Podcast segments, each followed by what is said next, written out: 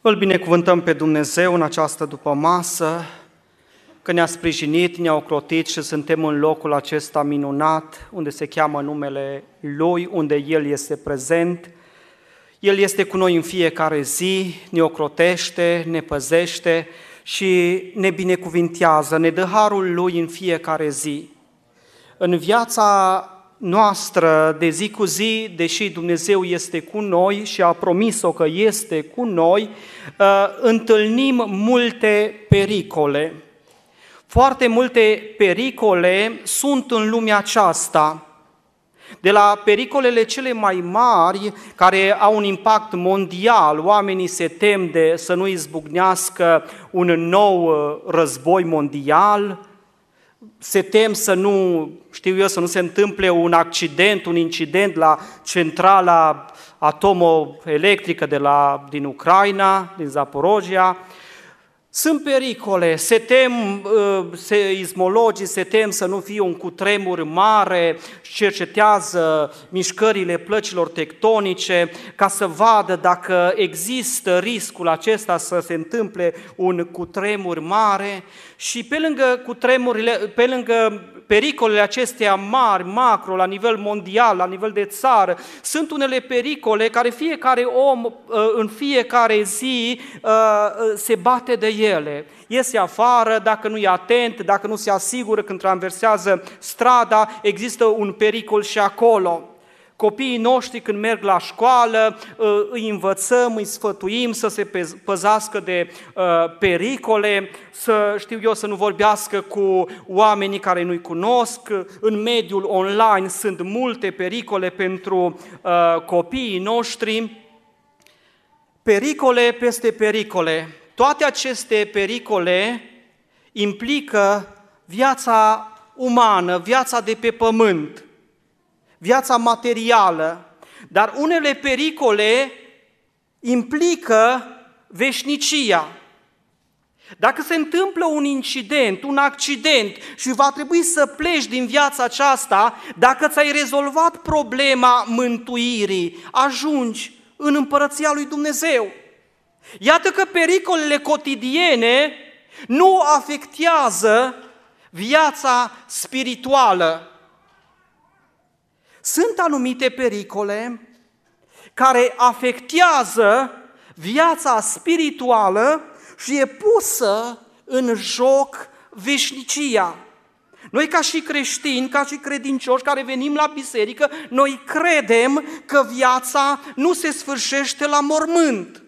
Dincolo, dincolo de moarte, dincolo de boldul acesta, de altfel Biblia vorbește despre moarte ca despre o trecere în adevărata viață și noi ne pregătim viața pentru ceea ce a pregătit Dumnezeu pentru noi. Domnul Iisus a spus, mă duc să vă pregătesc un loc. Doamne, ajută-ne să ajungem acolo. Un asemenea pericol, frați și surori, care are implicații spirituale, este mediocritatea spirituală.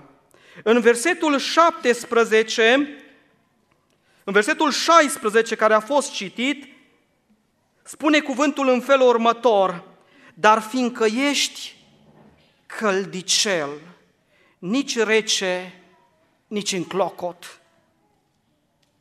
Vedem că biserica din Laodiceea se adresează cuvântul liderului bisericii, care e numit în, în Biblie îngerul bisericii și cuvântul Domnului spune pentru că nu ești nici căldicel, nici rece și înțelegem din versetul anterior că era de dorit să fie în una din aceste două stări, o, dacă ai fi rece sau înclocot.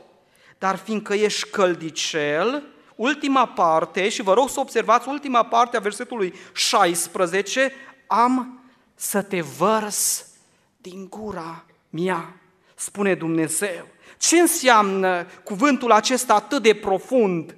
Asta înseamnă a te, a-ți pierde mântuirea, a fi scos afară, să fii între cei care nu sunt în împărăția lui Dumnezeu, să fii lepădat pentru că nu ești nici rece, nici în clocot, pentru că ești căldicel.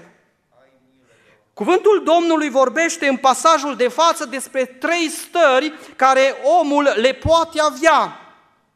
Starea, acel om care nu-L cunoaște pe Dumnezeu, care este în lume, trăiește în păcat, pentru care Dumnezeu și-a dat Fiul Său să moară și pentru el, care are șansa mântuirii. Într-o zi Dumnezeu îl cheamă și într-o zi Dumnezeu îi iasă în față, Duhul Sfânt îi arată că este păcătos, conștient fiind de păcatele din viața lui, se căiește de acestea, se pocăiește și se întoarce la Dumnezeu și Dumnezeu îi dă mântuirea.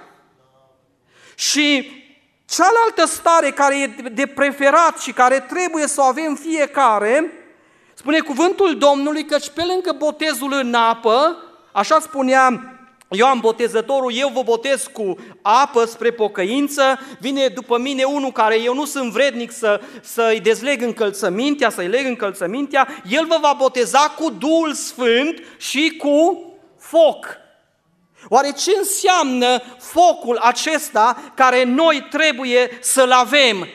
Asta nu înseamnă, sau eu nu înțeleg că ar însemna neapărat încercările, deși încercările din viața de credință implică focul acesta al încercării, ci zelul pentru a face voia lui Dumnezeu, zelul de a-L sluji pe Dumnezeu, zelul de a avea o relație cu Dumnezeul care te-a mântuit și a împlini voia Lui și, Doamne, ajută-ne să ardem pentru Tine.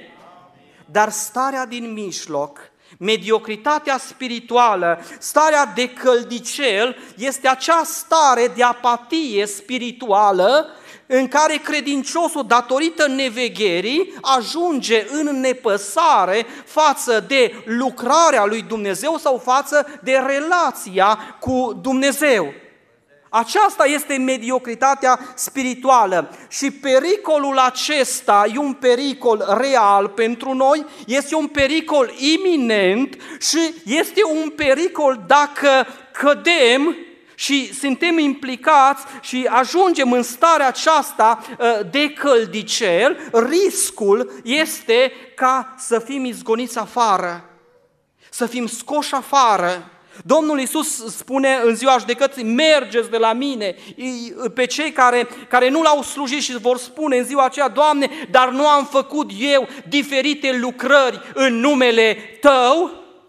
Mergeți, căci nu vă cunosc, pentru că ați fost în starea aceasta de mediocritate spirituală, starea de căldicel. Și Domnul să ne ajute, frați și surori, să conștientizăm acest pericol, să ne cercetăm, să vedem unde suntem, dacă nu cumva am fost sau suntem afectați și dacă da, în cuvântul de față avem și soluția.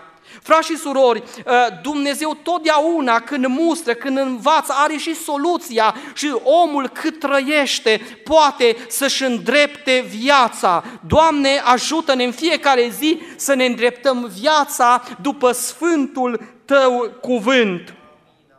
Să știți că aceste trei stări care, despre care vorbește Dumnezeu și scrie, spune bisericii din Laodiceea, nu sunt alese la voia întâmplării.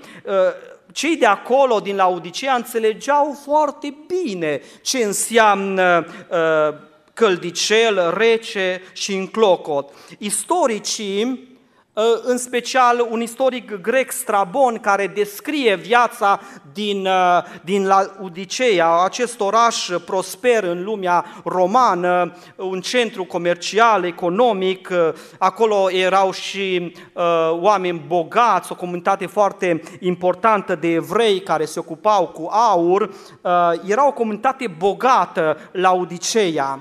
A fost, uh, istoria spune că a fost întemeiată în două sute cincizeci aproximativ înainte de Hristos și pe vremea romană, pe vremea Imperiului Roman, uh, Laodicea reprezenta o intersecție a drumurilor comerciale. Când veneai din Europa și mergeai în Orient, treceai prin Laodicea. Dar exista o problemă în orașul acesta, problema apei potabile. Uh, nu exista apă potabilă. Apa era adusă pe un viaduct care arheologii l-au descoperit și astăzi poate fi uh, văzut pe ruinele vechii cetăți Laodiceea, de la aproximativ zece kilometri. Era adus pe acest viaduct, pe acest canal, uh, uh, pe acest apeduct, era adus în oraș. Uh, în zilele de vară însorite, apa uh, nu mai era rece și avea un gust căldicel, sălciu și, și nu era plăcut la, să fie băută acea apă. Și iată că Domnul vorbește pe înțelesul lor. La nord, la o distanță relativ mică, era orașul Hierapolis. În acest oraș erau uh, izvoare calde uh, prin care se tratau bolile. La sud era orașul Colossae, unde erau izvoare reci. Și în mijloc era orașul Laodiceea, puteți să vă uitați pe o hartă biblică să vă convingeți că așa este, era orașul Laodiceea unde nu exista uh, apă, uh, sursă de apă și trebuia să fie adusă. Și ei înțelegeau foarte bine rolul apei reci, apei bune de, de apei potabile, și sau beneficiile apei calde în vederea tratamentului, dar știau și foarte bine ce înseamnă uh, apa căldicică. Și Dumnezeu vorbește uh, în înțeles spiritual. Pentru noi poate e mai greu să înțelegem aspectele acestea. Uh, dar starea de căldicel, așa cum uh, este prezentată aici, este starea omului care, în primul rând, este mulțumit, automulțumire, automulțumit de starea în care este. Deci, cum se ajunge în starea de căldicel? O, o întrebare care Domnul să ne ajute să avem și răspunsul ca să ne putem uh, feri de acest pericol al mediocrității spirituale. Cum se ajunge în starea de căldicel?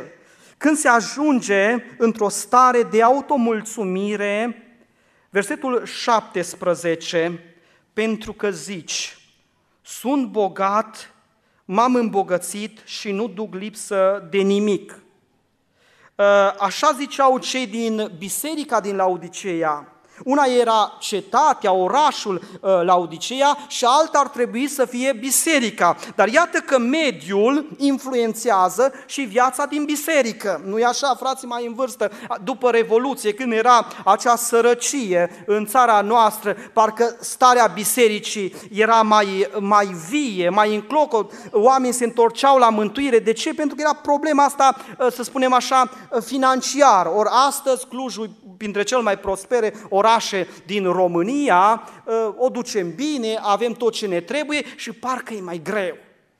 Asemăn- tot așa și în biserica din Laodiceea, pentru că era bogăție în oraș, pentru că era prosperitate în oraș și...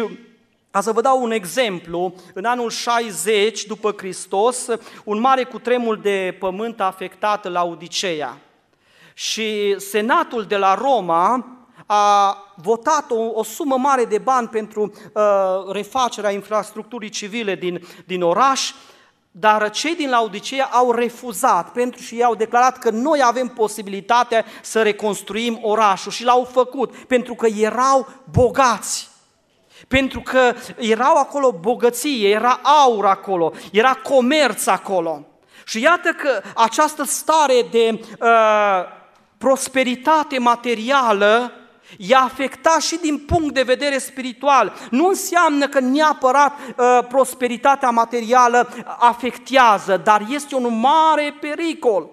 Este un mare pericol. Și cei din Laodiceea spuneau, suntem bogați, avem de toate, probabil, fiind într-un oraș atât de însemnat al vremii, aveau și mulți în biserică, spunea un frate mai recent, că la voi la Cluj e frumos, că aveți fanfară, aveți cor, aveți, aveți de unde, pentru că biserica e mare, toți studenții pleacă la Cluj, dar noi aici aducem lipsă, nu e cine să cânte, nu e cine să facă lucrare, pentru că toți merg acolo. Probabil așa era și în Laodiceea. Aveau de toate, poate și pe plan spiritual, aveau și cor, aveau și uh, proroci, poate aveau evangeliști buni, poate aveau predicatori buni, și suntem bogați, avem de toate, automulțumire. Și iată că Dumnezeu vede altfel uh, aceste lucruri. Așadar, starea de automulțumire este, din punct de vedere spiritual, nu din alt sens. Sigur că da, trebuie să fim mulțumitori cu starea noastră, cu ceea ce ne dă Dumnezeu, dar din punct de vedere spiritual, să spunem că suntem bine, aici este un pericol. Niciodată nu poți să zici că ești suficient de sfânt, pentru că trebuie să te compari cu Isus. Și Isus este de trei ori sfânt, este prea sfânt, este Dumnezeu adevărat din Dumnezeu adevărat. Noi suntem oameni și niciodată nu putem spune că suntem suficienți de buni. Poți să-ți dai, știu eu, banii tăi săracilor, dar nu poți să zici că e suficient de bun pentru că Isus a fost și este mai bun, pentru că El și-a dat totul, a dat viața. Tu nu ți-ai dat viața. Deci nu poți să spui că ești bun și starea aceasta de automulțumire, autosatisfacție, autoîmplinire este un prim pas, să spunem așa, în ajungerea în stării acesteia de mediocritate spirituală. Vă aduceți aminte de cel din pil, din Evanghelie, care spunea în Luca doisprezece despre cel care i-a rodit țarina. Ce a spus el? Acum voi strica hambarele, voi strica locurile de depozitare, voi adă, face altele mai mari, voi aduna tot avutul meu și apoi suflete, bucură-te, trăiește bine că ai adunat pentru multe zile. Și atunci Dumnezeu îi spune, nebunule, în noaptea aceasta ți se va cere sufletul și ce ai făcut, ale cui vor rămânea? Mai era unul în Vechiul Testament, Nebucadnețar. Nu, acest împărat mare din Babilon, din lumea medo-persană, când și-a văzut realizările lui, și-a văzut că e cel mai important om de pe pământ, și-a spus, nu e acesta Babilonul cel mare, care l-am construit eu spre slava mărimii mele și așa mai departe. Și a auzit un glas din partea lui Dumnezeu și a spus, împărate, ți s-a luat împărăția. În Evanghelie, în Luca, capitolul optsprezece, găsim despre unul care se mulțumea tare bine cu starea lui spirituală, era vameșul de la templu. Și Doamne, îți mulțumesc că eu nu sunt ca ceilalți. Vameșul ăsta este un trădător, unul vândut romanilor, dar eu, eu postez, eu dau zeciuială, eu mă rog, eu fac, eu, le, eu sunt bine. O primă... Uh, un prim, o, o primă caracteristică a stării acesteia de căldicel este atunci când ajungem într-o stare de automulțumire. În al doilea rând, când lucrurile materiale primează. Sunt bogat, m-am îmbogățit și nu duc lipsă de nimic. Era bogăție materială, era prosperitate materială și, cum spuneam, și astăzi în România o ducem bine, în Cluj o ducem bine, dar nu acestea trebuie să primeze în viața noastră. Ca să fiu mai practic, mai actual, pentru un venit mai mult renunț la cele spirituale?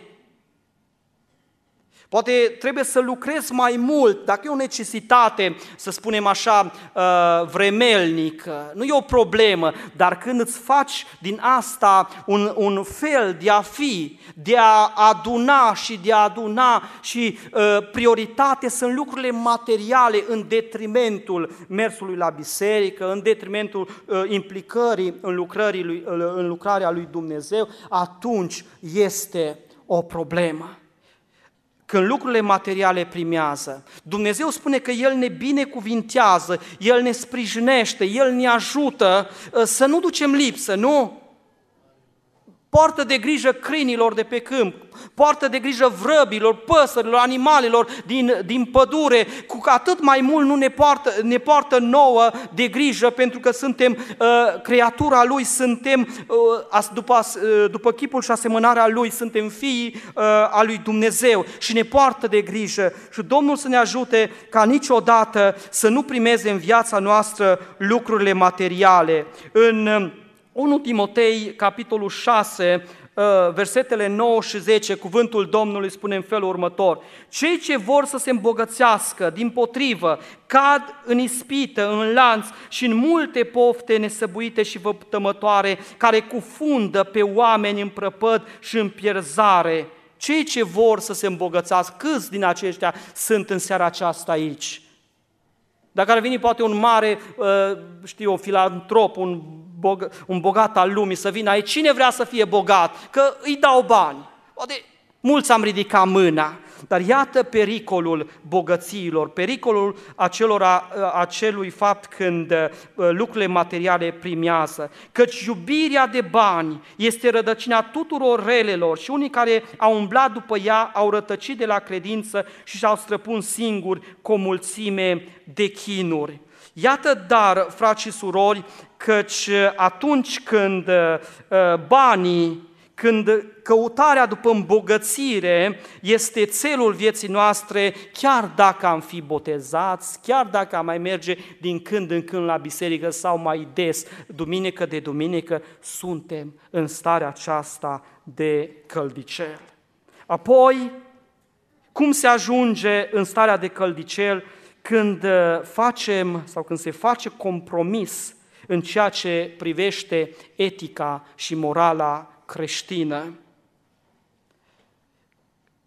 În versetul optsprezece spune cuvântul: te sfătuiesc să cumperi de la mine aur curățit prin foc ca să te îmbogățești, adică adevărata bogăție, și haine albe să te îmbraci cu ele și să nu se vadă rușinea goliciunii tale, și doctorie pentru ochi ca să-ți ungi ochii și să vezi.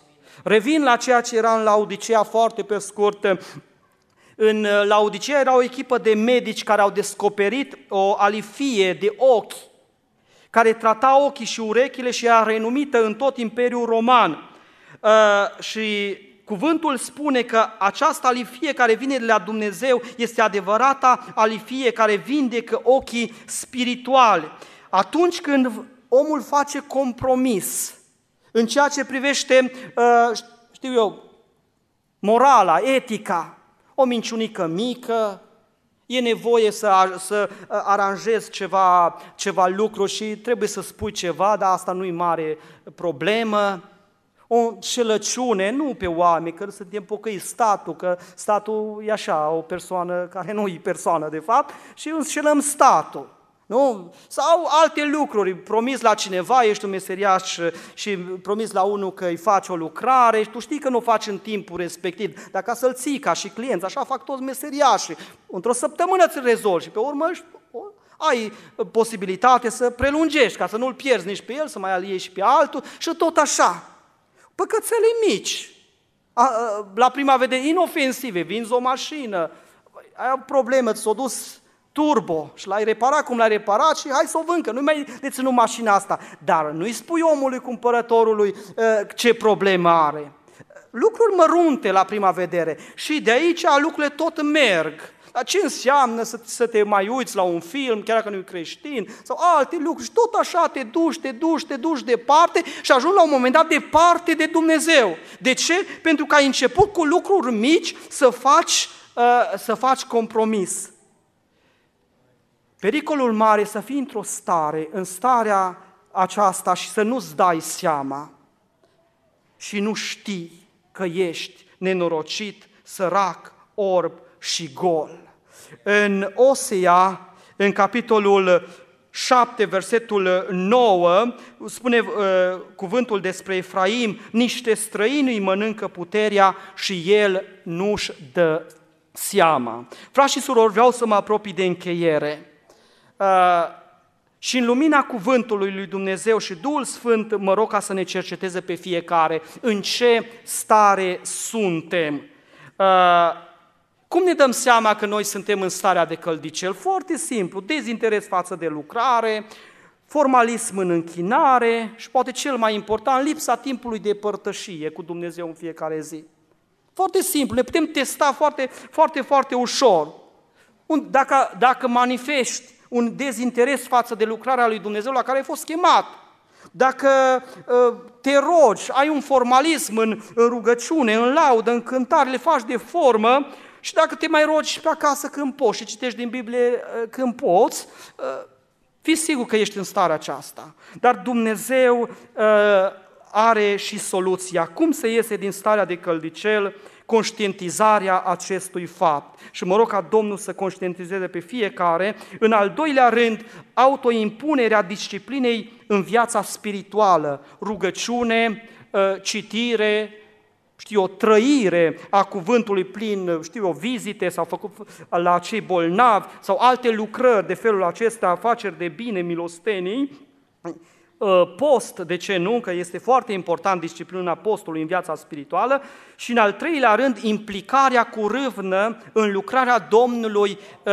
Unde te-a chemat Domnul? Nu unde nu te-a chemat, acolo unde te-a chemat trebuie să te implici. Domnul să ne ajute. În această seară, în această dupămasă spre seară, cuvântul lui Domnului spune: iată, eu stau la ușă și bat. Omule, care ești în starea de căldicel, n-ai vrea în seara, din seara aceasta să te ridici? N-ai vrea să fii altfel? Să nu mai rămâi în mediocritatea aceasta spirituală? Nu e greu, depinde de tine.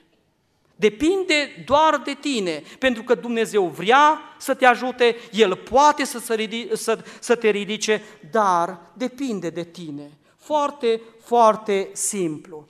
Conștientizează starea care ești, impune-ți o disciplină în viața spirituală, poate e greu la început, dar dacă perseverezi, dacă uh, te străduiești, Domnul te ajută. Și nu în ultimul rând, foarte important, nu sta nepăsător față de lucrarea lui Dumnezeu și implică-te, fă ceva pentru Dumnezeu. Și dacă nu știi ce să faci, roagă-L pe Dumnezeu: Doamne, descoperă ce trebuie să fac pentru Tine. De ce? Pentru că pericolul acesta este unul real și privește mântuirea, nu-i de joacă, nu e un pericol ca din, din lumea aceasta, nu. Ci este un pericol care, care vizează eternitatea noastră, mântuirea noastră, a fi sau a nu fi cu Dumnezeu. Așadar, nu e de joacă și Domnul să ne ajute să ardem pentru El, să facem voia lui Dumnezeu. Domnul să ne ajute. Amin.